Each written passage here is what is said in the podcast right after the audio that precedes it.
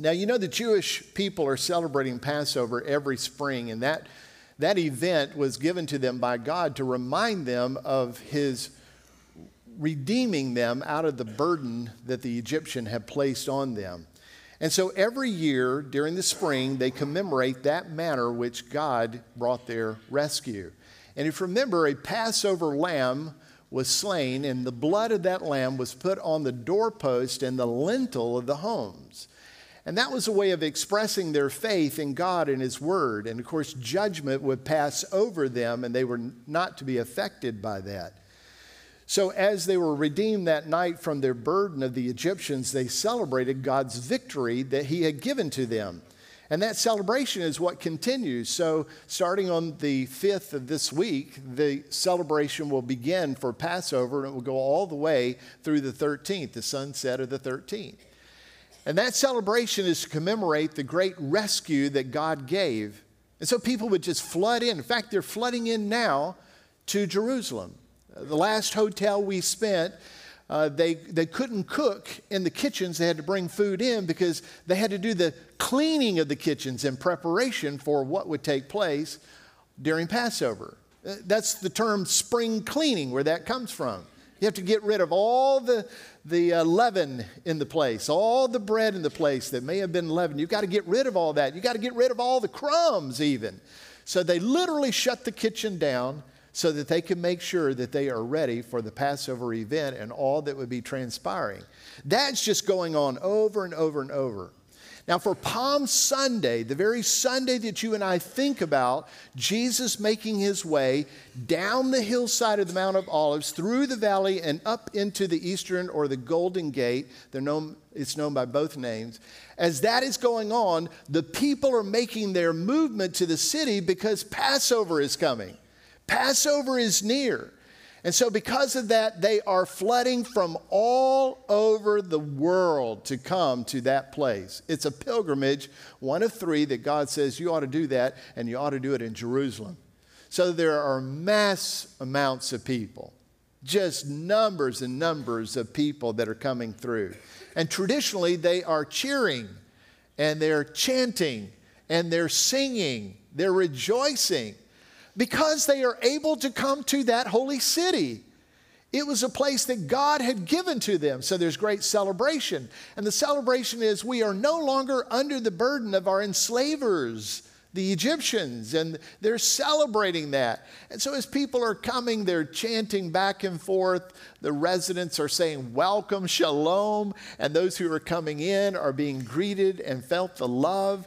And it is tradition that they would sing back and forth or chant back and forth a portion of the Hallel. Now, the Hallel is the 113 through 118 Psalms, and uh, it's just a fantastic group of scripture. Uh, and just so that we get the feel of that, I, I want to do that with one another. So on the screens, you'll see a section. I'll play like I'm the, uh, the permanent resident of Jerusalem who is welcoming you, those who are coming into the city for Passover. So I'll say the first part, you say the second part. You got it? Yep. Got it. Save us, we pray, O Lord. Blessed is he who comes in the name of the Lord. The Lord is God, and he has made his light to shine upon us.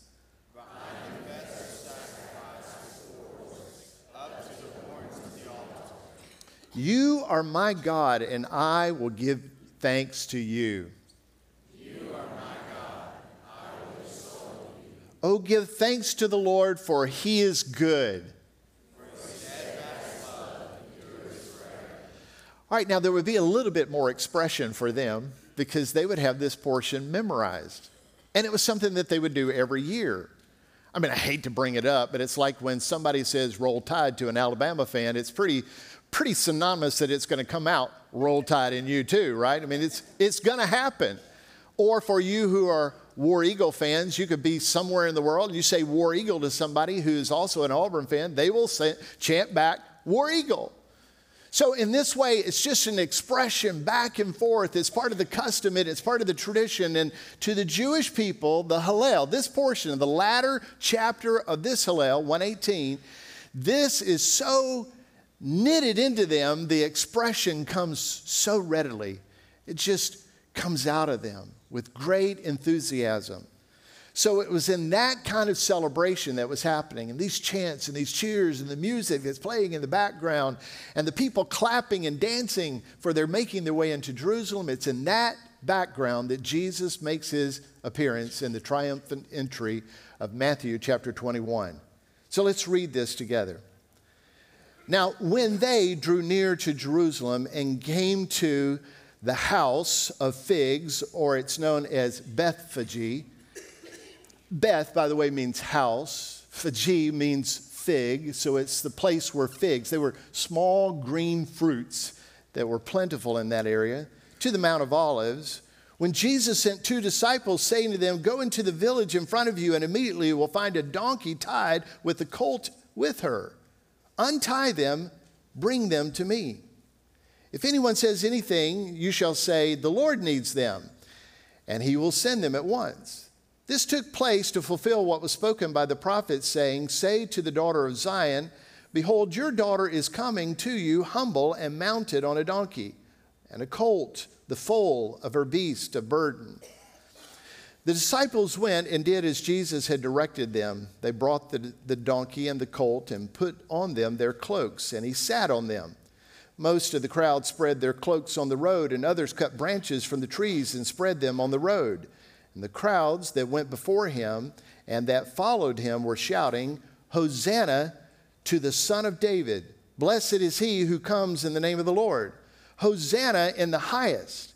And when he entered Jerusalem, the whole city was stirred up, saying, Who is this? And the crowd said, This is the prophet Jesus from Nazareth of Galilee. And let's sort of focus in for a moment on this phrase, Hosanna to the Son of David. Hosanna is simply a plea for salvation, it's a plea to save us. Whenever you're hearing the word Hosanna, you know that somebody is looking for and in need of salvation. The trouble is that they didn't recognize what their need of salvation was. You need to know from what you must be saved if you're going to ask somebody to save you. For the people there in Israel in that day, particularly those who were in Jerusalem announcing Hosanna to Jesus, the Son of David, they thought that their need of salvation was from the Roman occupiers, those who were subjecting them to the Roman way of life, the Roman custom, and the Roman tax. They were under a heavy burden. And so they were asking Jesus to rescue them could I just ask you, why did you ask Christ to save you? If you're asking Him to save you today, what are you asking Him to save you from? If you're asking Him to save you from loneliness, brokenness, despair, anxiety, if you're asking Him to rescue you from your declining health. Those are all good things, but they are not the great thing. The great need for our life is that we would be saved from damnation, that we would be rescued from God's judgment against us, that we would be made clean and made whole and righteous through Jesus Christ, who is the only one who could do that. So many people look to Jesus to save them, they're just not knowing from what they must be saved from.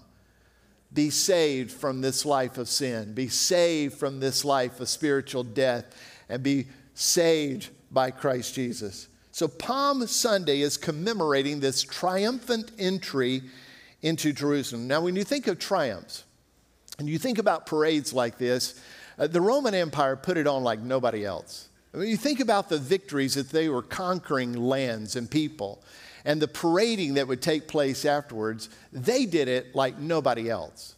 Uh, there before, at the very beginning of the parade, would be the, the state officials, the empire officials, and the Roman Senate. Then would come the trumpeters announcing that this is going on, and the great spoils would be presented through the cities as they were bringing the spoils of war through, even drawings of the conquered land and the palaces and all that had been captured would be presented to the people in the parades as they're just moving through the city.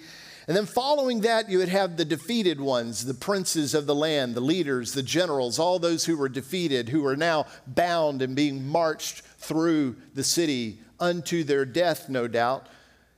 Trailing them would be the lictors who would have their rods, making sure that all those prisoners, captives of war, would stay in line.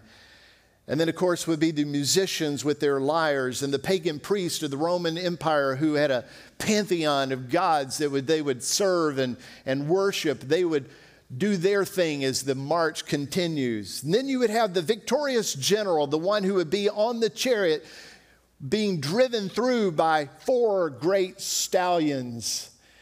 And in his hand would be an ivory scepter with the Roman eagle on top, and over his head a slave would hold the great crown of Jupiter, and then his family would proceed, and all the honor would be laid on them.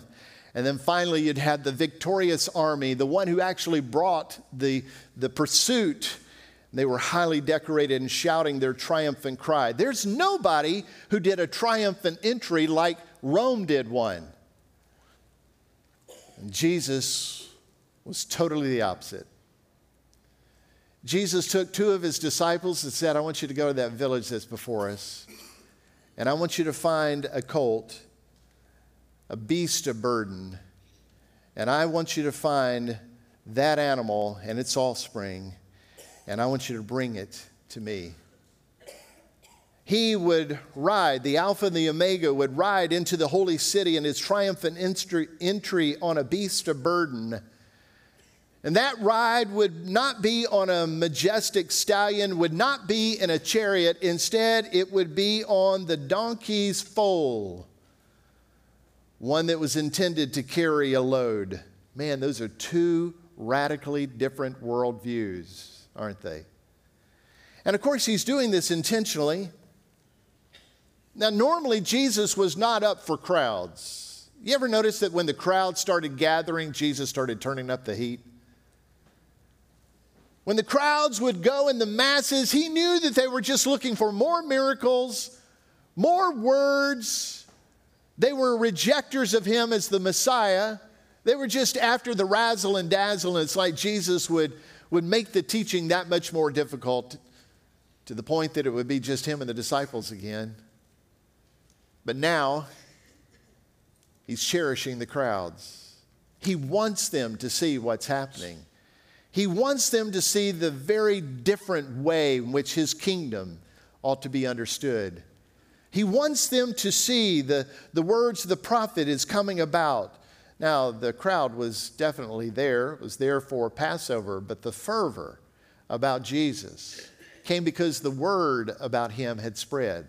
Lazarus, who had just been resurrected down in Bethany, no doubt had made his march around, telling everybody about what Jesus had done for him two blind men who were rescued from their blindness just down the, the way in Jericho through the wilderness.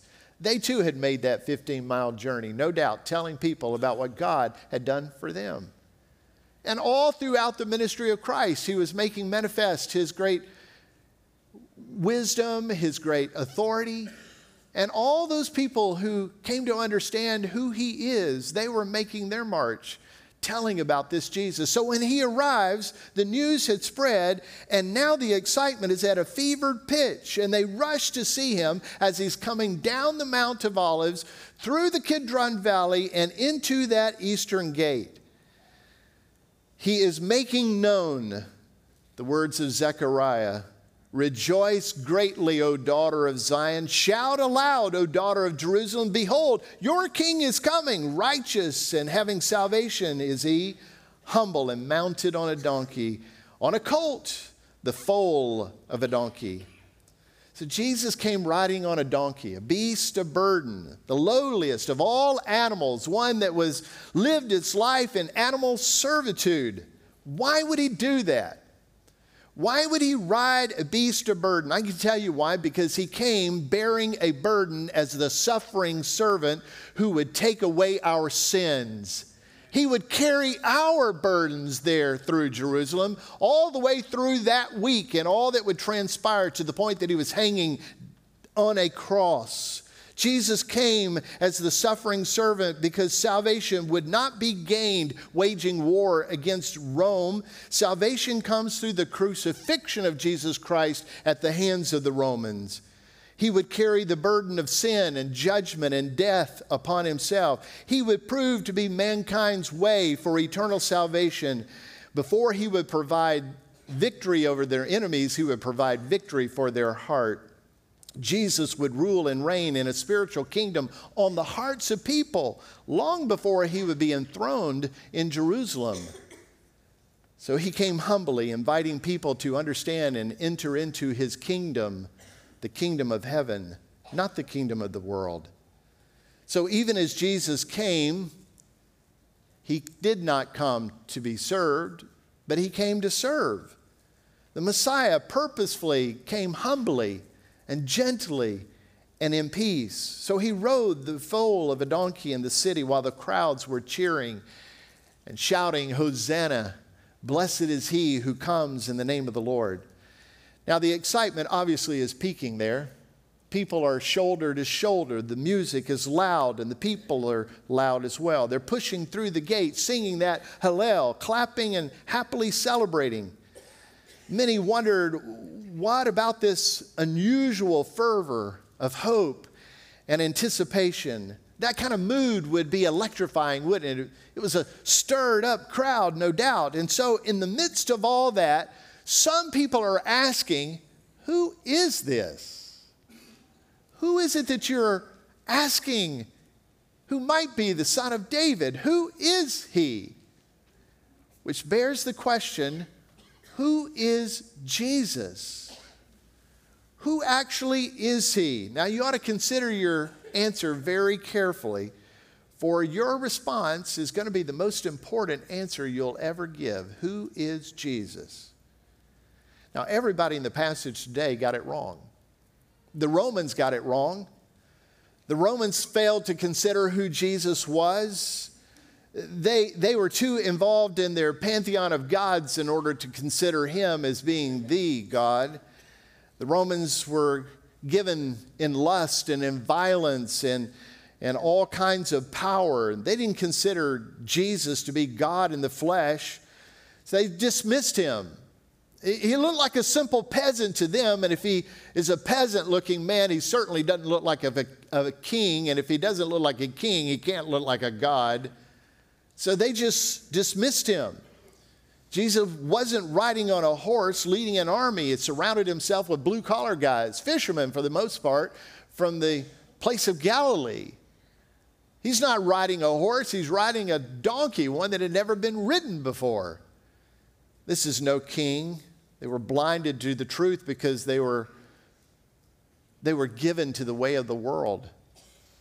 It makes us pause to think man, if we're given to the way of the world, we will be blinded to truth. We need Jesus to open the eyes of people, open their ears, open their heart that they might understand Him. Who is He?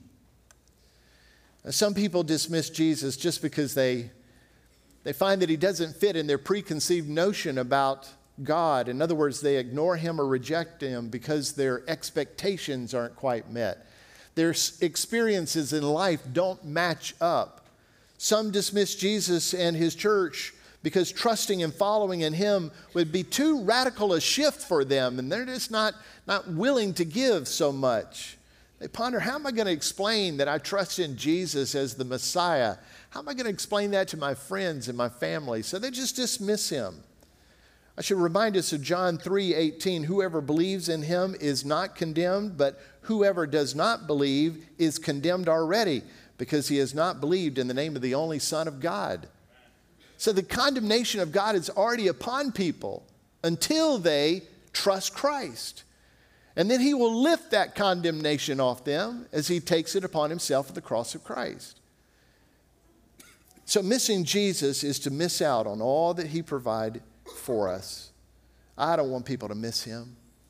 The Romans missed him. What about the response of the Jews? They obviously got it wrong as well. The crowds were cheering and celebrating at his arrival. They're asking, Who is this? And listen to their reply This is the prophet Jesus from Nazareth of Galilee. I can tell you, Jesus is far more than a prophet from a so called place of Nazareth. Could anything good ever come from Nazareth, they used to say? He is far more than a prophet. Jesus said it himself I and the Father are one. He said, Truly, truly, I say to you, before Abraham was, I am. He made I am statements over and over and over. There's seven that are just so prominent throughout the book of John. He says, I'm the bread of life. I'm the light of the world. I'm the door. I am the good shepherd. I am the resurrection and life. I am the way, the truth, and the life. I am the true vine. Jesus declared who he is. Listen. Ask God to open your ears to listen to his proclamation about who he is. It's essential that you understand Jesus' identity. He's more than a prophet, more than a good teacher, more than a humanitarian. He is God in the flesh. Because he is God in the flesh, his death on the behalf of sinful people, including each of us, was sufficient to pay the debt that we owed. He's not just some man, he is the man God. In simple terms, Jesus had to be God to pay our debt, and he had to be man so that he could die. Salvation is only possible through Jesus Christ. So we give our trust to him. Coming into Jerusalem as the sacrificial lamb of God, Jesus rode on that foal of a beast of burden. It was a lowly animal meant to be ridden by servants and to carry the loads of mankind. And I can tell you that's exactly what Jesus was wanting to be known as. He was the one willing to carry the burden as the servant of God, the holy servant of God. So, Palm Sunday, it occurred one week before the resurrection, just five days before the crucifixion and death of Jesus Christ. And within those five days, people would go from cheering to jeering, calling for his crucifixion because they did not think that he met their expectation. They had it all together wrong. That's why knowing from what you must be saved is so important. Because if you're setting Jesus up to be the Savior for you, that you might be financially set, physically well, happy ever after. If you're setting him up for that, you'll turn to jeers too. He is far more. And he offers you far more than that. That brings us to our response. What is our response? The Romans got it wrong, the Jews got it wrong. You and I must get it right. What is our response? Well, I think our response is first to know what we need to be saved from. I need to be saved from sin. I needed to be saved from the judgment of God, the condemnation of God. I needed to be set free from hell. And I knew when I heard the gospel, I knew that Jesus was the only opportunity for me to be rescued. And my response was, I trust Jesus. What about yours? Do you know from what you must be saved? Do you know what is coming? What er, already is upon you? And would you surrender and trust in Jesus Christ, forsake all others, and follow him? Know that Jesus is that Lamb of God.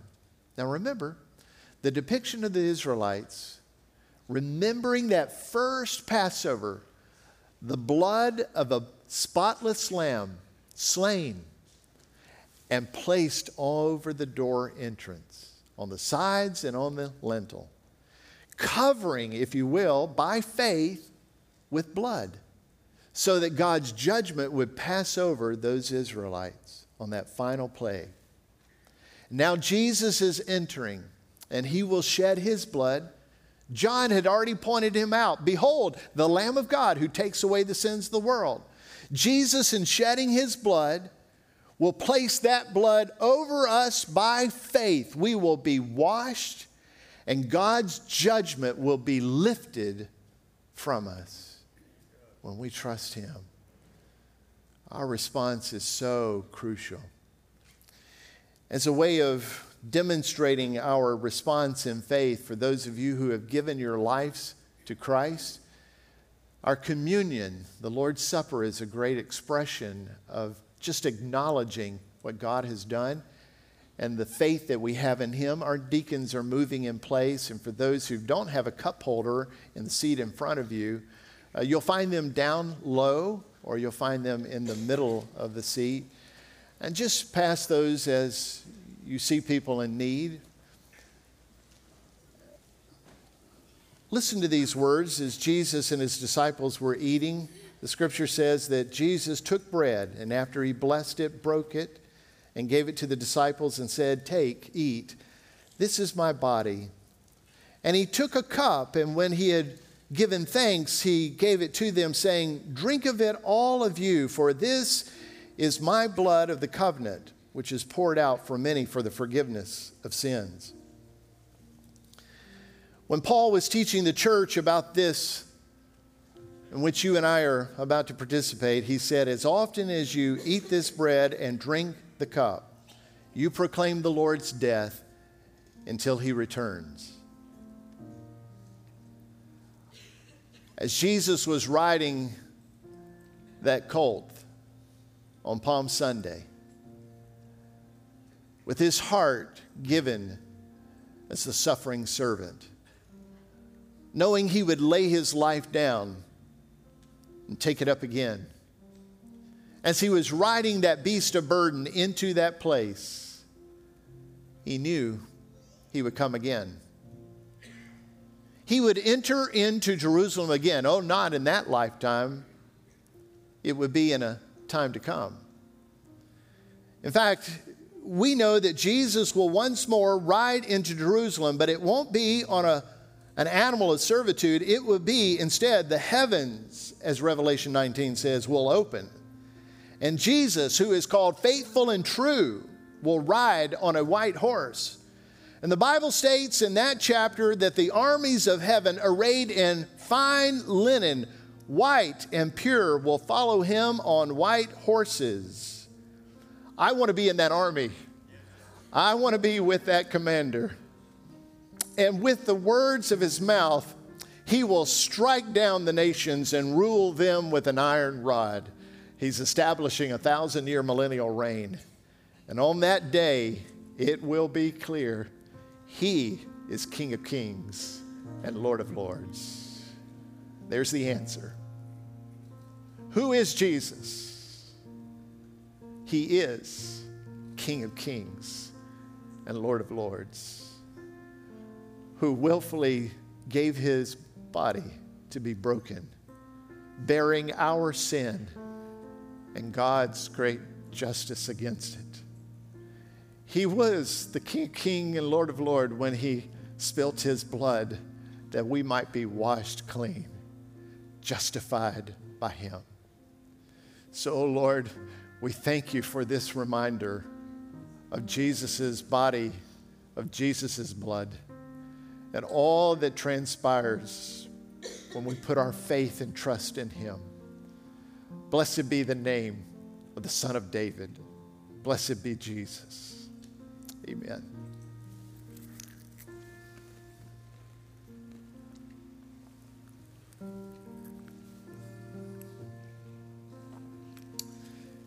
Some of you have yet to trust